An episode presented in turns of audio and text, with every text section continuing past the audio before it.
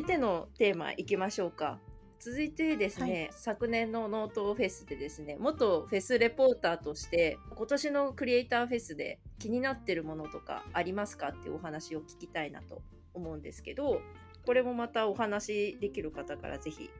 お三方でお話ししていただければなと思うんですが、いかがでしょうか？はい。あ、どうぞ。そんなに話せるほどのことはまだちょっとちゃんと分かってないんですけれども、まず今年一つ目玉というか大きく変わったなって思うことが、うん、あのノートのイベントスペースを開放というかそこでみんなで書きましょうっていう黙々会とかありますよね。それは去年なかったですよね。うん、確か去年は無観客で話してたんでしたっけ？まだ。あフェスレポーターだけああ、うん、そっかそっか。なんか少人数で。少人数で招待され、うんうんうん、招待っていうか、うん、そうですよね、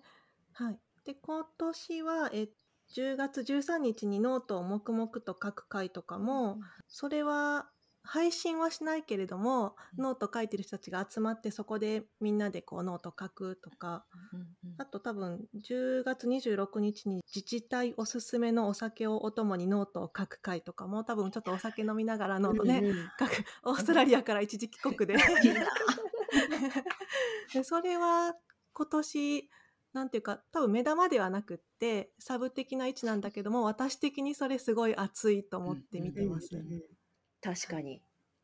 あの、なんか出会う場面が増えましたね。うん、昨日の回も、あの、後藤さんとケンスーさんの回も、ゆぴさんの回もそうでしたけど、何名かお客さんがいらっしゃったのが、やっぱり、ちょっとコロナの終わりかけというか、が見えてきたのかなっていうので、すごい気持ちが明るくなりましたね、見てて。だし、そうですなんかオンラインでつながったからこそ、まあ、リアルでああいう方々、うん。うん、ゲストの方々と見てまた多分会場にいらっしゃった人とかいろんなお話されてたんじゃないかなって思ったりしましたね。うん、うん、はい。そうですよね。畑本さん、ネムさんいかがですか？今年はね、あの秋の写真を撮ってみたっていううんえーみんなで共同運営マガジンをやろうという企画があったので、それに応募して、あの、招待いただいて参加してます。うんうん秋、今10月ですよね。10月1日から月末まで植物がどういうふうに変化していくのかなというのを写真撮って投稿していこうかなというのを今やってます。うんうんうんはい。どう、あ、アキさんなんかお話しされたそうでしたが、どうですか？旗本さん、京都のすごい街並みと、なんだっけ、植物とか、お花とかの写真がすごい綺麗だから、すごい楽しみにしてるんですよね。ありがとうございます。はい。あの、観光地とかは全然取らないんですけれども、まあ普通の道にある草花と、その、街の風景みたいなのを撮ってます。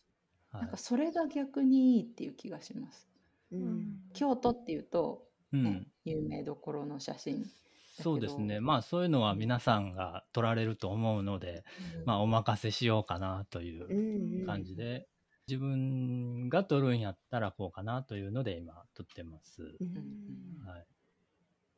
しかもまあこの10月の1か月間の移り変わりで見れるのが面白いなと思っていて。そうですねはい、で確かに京都とか行かれる行こうと思ってる人たちは、まあ、紅葉の見頃が今どれくらいかとか多分すごい気になると思うのでそう、うん、そういうふうになんかある意味実況で写真を撮ってくれる人とかがいるとすごく参考になりそうな気はします。そうですね。変化がね見えるとね、うん、いつ頃かなっていうのが分かるかもしれないですね。うんうんうん、ちょっと10月には紅葉まではいかないかなとは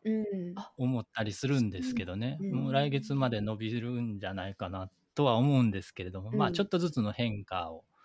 見てもらったらいいかなと思ってます。30人近く参加してる共同運営マガジンなので、まあ、他の方の写真もね、いろいろ見ていけるのでそのメンバーのつながりっていうのも感じることができるイベントなので、うん、今回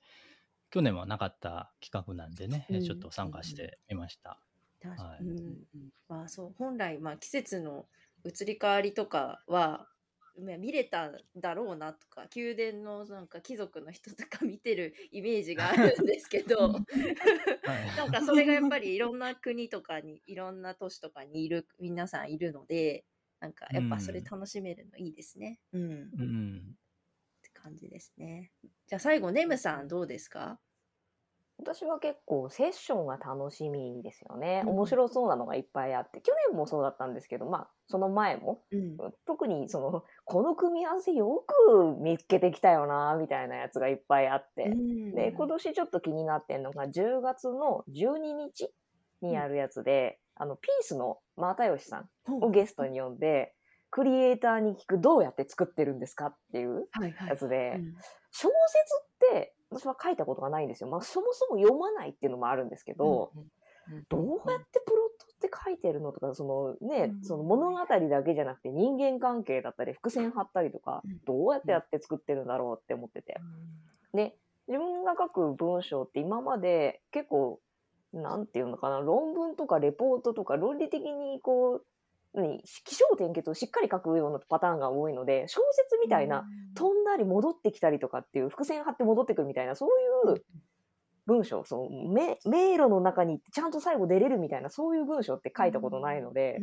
どうやってそういう人たちで作ってるんだろうなと思って、うんうん、結構ノートの中でも短編のやついっぱいいっぱい書いて漫画もそうですけどね書いてて最後にああ、そうだったのか、みたいに持ってく人っているじゃないですか。うん、すげえうまいなって思うんですけど、そういうのってどこでどうやって考えてるのかなっていうのを知りたくて。なので、そのクリエイターに聞くっていう12日のやつと、もう一個気になってるのが、18日にあるセッションなんですけど、明日からできるメタバース移住のすすめっていうんで、これキスさん気になってんじゃないと思うんですけど、あの、気になってます。キスさんね、基本的にアバターで参加の人なので。はい、そうです。そうそうそうそうそう。で、いろんなもう、アバターで生きてるみたいな2.5次元なのか2次元なのか3次元なのか分かんないようなところで生きてる人たちのその話聞けてて、で、私もともとそういうのは結構得意で好きな分野で研究をしてたことがあるので、ちょっとメタバース移住もあるよねって、北欧に移住もしたいけど、メタバースに移住もあるよねっていうと、複数拠点、多拠点のうちの1個がメタバースになったら楽しいな、みたいな思っているので、どんな感じでできるんだろうっていうのをちょっと、ここのセッションを聞いてなんかレポートかけたらいいなーなんていうふうに、ちょっとウキウキワクワクしてる感じですね。うんうんう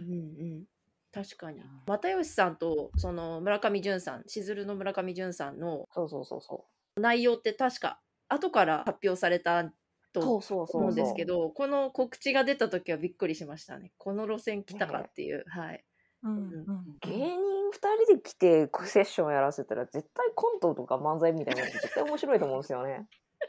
確かにそういう番組とか最近出てたりとかいろいろ芸人さんコラボしてたりしますよね。そうそうそうそうそう、うん、ノートの広報の人たちがどうついていくかもちょっと楽しみではあるので入ってくるのかな、うん、突っ込むのかな？みたいな。確かに、うん、そうそうそう。なんかノートフェス、まあ、去年のノートフェスとかでまあそのノート広報の人たちともなんだかんだでつながったりするじゃないですか。まあ、サポーターだからつながったっていうのもあるんですけど、ツイッターとかでツイートしてるとリツイートしてくれたりとか、なんかコメントしてくれたりとかして、なんだかんだで細々つながってるので、あの人が、え？突っ込むの？みたいな感じの ちょっと楽しみだったりします。確かに。うんうん。そうですね。ちょっと変わった楽しみ方をしてるかも。うんうんうん。もう本当にいろいろ、まあ、ネムさんやキーさんや旗本さんがご紹介してくださったんですけど、ノートフェスじゃない、クリエイターフェスですね。本当にいろいろ、いろんな分野で、その専門家の人たちがゲストとしてお話しされたりとか、まあ、一緒に考えられるようなコンテンツとかがいっぱいあったりしてて、多分興味のあるところから参加していただくだけでも、結構新しい発見とかも得られるんじゃないかなと皆さん思うので、ぜひ参加してみてください。あきさんはちなみにどれおすすめですか？私はおなんか来ると思ってなかったから用意して ちょっと待ってちょっと待ってね。あじゃあ、うん、お思ったんですけどこれノートをやってなくてもなんか YouTube とか TikTok とか Twitter から参加したり、読めたりするっていうのがいいな読めたりとか視聴できたりするのがいいなっていうのをすごい思ってて、うん、だから今年はノートフェスじゃなくてクリエイターフェスにしたのかなっていう。そうですね。私ね、あの、行けないんですけど、さっきキースさんがご紹介してたノートスペース、うん、ノートプレイスか、でやるコーヒーのある暮らしとその魅力っていうやつが、なんかすごい気になる。一応オンライン配信もしてくれるらしいので、なんかそれを見ながらこっちでコーヒーオーストラリアからコーヒーでも飲もうかなみたいな。うん、最近ちょっとコーヒーにはまはまっていてっていうか飲む方なんですけど自分にとってのコーヒーの種類って何だろうっていうのをいろいろ探して、最初はカプチーノだったんですよ。オーストラリアに最初来た時はカプチーノの上になんかその当時は日本だとカプチーノ頼むと上にシナモン乗っててそれがちょっと苦手だったんですけどオーストラリア来たらチョコレートパウダーが乗っててわこれは何ぞやみたいな、すごいなんかそれでカプチーノにはまってずっとカプチーノ飲んでたんですけどなんか一時期コーヒーが飲めなくなってチャイに移り、チャイラテとかチャイティーとか、うん、でそれもあの豆乳チャイみたいなのを飲んでてででも最近ちょっとまたコーヒーに戻りでもそのまんまじゃ飲めないしいろいろなんかラテとかオーストラリア特有のなんだったかなフラットホワイトっていう名前の種類のコーヒーがあったりしてすごいコーヒー文化カフェ文化があの発達してるんですけどオーストラリア、うんうん、でもその中でも私が今一押しなのはアーモンドミルクで飲むモカカフェモカ。チョコレートとエスプレッソとアーモンドミルクで飲むカフェモカがもうすごい好きで、うん、ずっとそれぐらいそれだけ飲んでるんですけどちょうど私の中でコーヒーがヒット中なので、うん、ホットな話題なので、いけないけどちょっとそのコーヒーのある暮らしを、うん、はい、楽しみに駆け抜けようかなと思います。そのイベントやってる時に日旅で副音声とかも面白いですね。こうやってリアルタイムで、うん、あの配信できるっていうのが分かったので、その時間に合わせてじゃあ家でお茶飲みながら こっちはこっちで喋ろうみたいなのとかも 面白そうですね。勝手にやってみると。面白い面白い。やりたいですね。やりたいですね。ちょっとあきさんと日程調整します。そうですね。いやもう日程は決まってますよね。そっかそっか。ぶつけてくる。コーヒーの日いつだったっけ？みたいな。そうですね。ちゃんと調べないと。はい。うん、確かに、そういうのもいいですね。うん。ひとみさんは、私はでも昨日のあの後藤さんとケンスーさんの回を面白い、うん、あの楽しみにしててで参加してて楽しかったなって思ったんですけどまあ、けんすうさんも後藤さんもいろいろ YouTube とかノートとかをフォローしていて、なんですかね、まあ SNS のこう社会的な流れとかを勉強するのが好きなので、改めての振り返りというか、自分がいろいろこうだろうな、ああだろうなとか思ってたのが、まとまった回になったなと思ってます。はい。でそう特にこう最後の方で確かけんすうさんが SNS でまあフォロワーを集めるとかそういう流れになった時に仲間を集めるみたいなことをおっしゃってた節があってそれをちょっと感じてた部分はあって、まあ、こうしてあのお三方に集まっていただいたりとか、まあ、きさんとこういう、まあ、日旅のポッドキャストをやるっていうきっかけになったのもこう何か面白そうとか趣味とか、うん、そういうことの共通点を一緒に楽しんでくれる仲間を見つけたことでいろんな世界が広がっていく感はこの1年とかもあったりしたので、うん、やっぱそれ SNS って大事だなって思ってたりしました。うん、うん。ですね、どうしても企業とかの、まあ、宣伝媒体みたいな風に最近ではちょっとどうなんだろう思われちゃうというか、うん、まあ自社の商品をガンガン宣伝するっていう手も一つあるんですけどせっかく SNS の良さっていうのを使ってそういう仲間を増やしていって、うん、じゃあ会社のファンを増やしていくっていうのをねやってみてもいいだろうなっていうのでまあ私がそういう仕事をしてたりする部分もあるのでとても改めての勉強になりました。うん、うん、ですね。なんか昨日日旅の過去回とかをいろいろあの聞き返してたんですけれども、その中で今年の 2月か3月ぐらいに、えっと、2人が話してたことで、ちょっと何回かはちょっと忘れちゃったんですけれども、その、本屋さんにお客さんが来た時に声をかけてみようっていうのが多分本の中で出てきたっていう話をされてて、うん、ありましたよね。で、それで、でも声、声なんてかけられないです。なんかこう、売りつけてるようで、みたいな感じで言った時に、うんうん、そのスペシャリストの人が、売ろうとするんじゃなくて、お友達に接するみたいに、なんか困ってることはないとか、こっちで解決できるかもしれないし、解決できる人を知ってるかもしれないよっていうつもりで、声をかけてあげるといいよみたいな感じの話をされてて、すごくそれ、あの、改めて、そうだよなってすごく、こう、心に響いて、うん、なんかそういうのともつながりますよね。うん、その、一方的に、これいいよいいよって進めるとかではなくて、なんかこう、これでもしかしたらあなたの困りごとが解決できるかもしれないとか、うん、これだったら友達になれるかもしれないみたいな視点で仲間を増やしていくっていうのってすごく楽しいしこれからの時代はそういった流れになるのかなって私も話聞いててそこの日旅で聞いたことと、うん、昨日ケンスーさんたちのお話がそこでつながりましたね。うんうんうん、あ嬉しい。聞き返してくださったっていうのがまた嬉しいなと。服に疲れた男っていう本。うんうんうん。そうですね。の本屋さん、今にも潰れそうな本屋さんの店長さんが危機なんだっけ？言葉が出てこない。なんとか改正する話。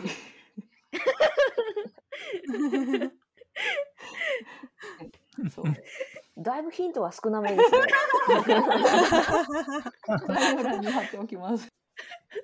そうでもなんか本当にそれすごい私好きでオーディブルで聞いてる、うん、何回も聞いちゃう。実家の親の本屋を継いだんだけどサラリーマンやってた時はこんなんじゃないみたいな感じでになればなんとかなるみたいな感じでやってたけど、いやそんな起業起業っていうか自分であの商売するのもそんな甘くないぞみたいな。でも服の神様はいて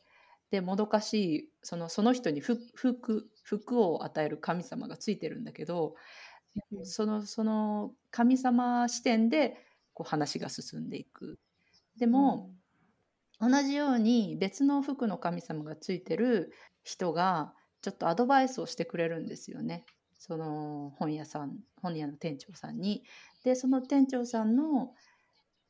がいやなんかその一番最初さっきキースさんもおっしゃってたみたいにちょっとそこに何か本を探してるような人がいてでもなんか話しかけたりして邪魔しちゃいけないとか思っちゃう、うん、普通だったらでも話しかけてみて名前聞いてみろよみたいな。で何探してんのとか言ってみろよ。いやそんなことできませんよみたいな。何でも言やるって言ったじゃないかみたいな そんなかやり取りとかがすごい面白くて、うん、でもそれは本屋さんのなんだっけ本屋さんだけじゃなくていろんな人の人生に通じるところがあるなっていうのは思うので、おすすめです。うん、うん、ぜひあの日旅の30何回33回とかそれぐらいだと思うんですけど それも聞いてあ31回だ。で、うん、あの本もよかったら読んでみてくださいって感じです。うんうんうんうんうん、はい、読んでみます。オーディブルでもおすすめです。あきさんはその本をオーディブルで読むこと結構あるんですかね、あの今はちょっとサブスクみんな解約しちゃったのでいろいろと。ないですけど、うん、でもオーディブルってサブスク解約しても一回こうそこで購入したやつはずっと持ってて聞けるのでだから前にサブスクでその福に憑かれた男っていうのとかいろいろダウンロードしたやつがあってでそれを結構寝る前とかにスリープタイマーかけといて聞きながらいつの間にか寝ててでもスリープタイマーついてるから途中で止まってくれる。ずっと流れていることがない。オーディブルって、だそんな感じで寝る前の楽しみで聞いてました。うん、ああのその紙の本で、はい。うん、えー、読むのと耳で読むのさあの読書体験っていう感覚はどなんか違うんですかねやっぱり。うん、本ってやっぱり自分のペースでこう読んでいくじゃないですか。でその余白をこう思考を巡らして入り込んだりしてそういうのが自分のペースでできるじゃないですか。オーディブルあの聞く方はこうずっと進んでいくじゃないですか。あちょっと待ってっていう感じはないんですか、ね、あるそこはねあんまり感じたことないんですけどなんか私の状況が今オーストラリアで住んでるっていうこともあって日本語の紙の本ってこっちで買うと高いし、うん、なかなか、うん、送ってもらうにしても送料もかかるしっていうことでで、うん、Kindle で読んだり買って読んだりとかもするんですけどなんだろうな結構やっぱり第一番は紙がいいっていう感じはするんですよね。でその後 Kindle はやっぱり電子書籍になるので目が疲れちゃずっとなんかパソコンで仕事とかしててさらにこう Kindle だとなんかずっと目を酷使してる気がするのでなんかそういう時はオーディブルで料理作りながらとか、うん、なんかなんて言うんですかね。小さい頃というか若い頃も英語の勉強してた時に好きな映画を音だけ 昔はカセットテープに 録音してでそれをウォークマンに入れてこうあの学校の行き帰りとかに聞き聞いてたっていうのもあって耳で物語を聞くっていうのはそんなに抵抗がないんですよね。うん聞きやすいのと聞きにくいのっていうのがあってビジネス書はやっぱり私の中でオーディブルは聞きにくいかなって頭をすごい使うので。でもこの「福に憑かれた男」っていう本とかあと同じポッドキャストで紹介している「運転者」っていう、えーと北川さんっていう方が書かれてるんですけどあれはちょっと自己啓発本っていうか人生のためになることをお話ストーリーに乗せて届けてくれる感じがしてそのストーリーを何て言うんですかねラジオドラマ感覚で聞いてる感じがします。うんうんうん、そう。運転者は私本も持ってるんですけど、ね、文字で、うん、うん、でも、うん、ラジオドラマみたいにオーディブルで聞くっていうのも楽しくて、うん、そうななんか海外の方ではポッドキャストもドラマが結構人気っていうのを聞いたことがあって、うん、まあオーディブルも、まあ、ドラマ的な感じで聞くのかなと思うんですけれども、そういうのもポッドキャスト増えてくるのかな？ですね。なんか楽しいですよね。うん、うん、うん。うん。それもなんか本とは違うけどこうちょっとイマジネーションが湧く、うん、映像と音だともうそこに絵があるから、自分のそうですね。想像がね、できないですもんね。音だけっていうのは結構、うん。そうですね。キャラクター作りも自分の中で映像を作ってしまいますもんね。面白いですよね。うん。うん。楽しいと思います。うん、うん。そんな感じですかね。語っちゃった。いやいやちょっと話、話ずれちゃってますけど、大丈夫ですか？ずれるのが日旅です。日常旅。あ、そうです。まあ、確かにね、Kindle とか、うん、そう、パソコンと Kindle って本当に目が疲れるなって思って、私は本の方が好きで。うん。うんまあ、この間、今、アキさんのお話に出てた運転者っていう本を読んだんですけど、すごく泣けました。もうな読みながら自分ですごい泣いてて。うんあまあ、結論言っちゃうとあのちょっとあのもったいないので置いとくんですけど本当に仕事とか、まあ、人生いろいろあると思うので本当になんでこんなに運が悪いんだろうとかなんで私こんなついてないんだろうとか思うこと多々あると思うんですけど、まあ、その時にぜひ読んでほしい本だなっていうふうに思うので、私は運転者もおすすめします。はい。ぜひぜひ。うん。マキさんから聞かなかったら多分私も小説読まないので新しい発見になりましたね。うん、多分あの Kindle Unlimited、まあ、電子書籍の話になっちゃうけど Kindle Unlimited だとこの北川さんの本って結構入ってるんですよね。なんかそこからいろんな好きなやつを選んで読むっていうのも面白いんじゃないかな、うんうん、なんかヒントになりそうだなっていうのはあります。うん、うん、そうですね。うん、はい。ぜひあの聞いてるリスナーさんの皆さんも「ハッシュタグ日旅で」うん、ぜひこんな本面白かったですとか本の話になってしまってはいるんですが全然クリエイターフェスに絡めてこういうの私参加してみて面白かったですとか、こういう本とかの紹介でもいいのでぜひ感想をお寄せいただいたら嬉しいです。お願いします。はい。お願いします。あありがとうございます。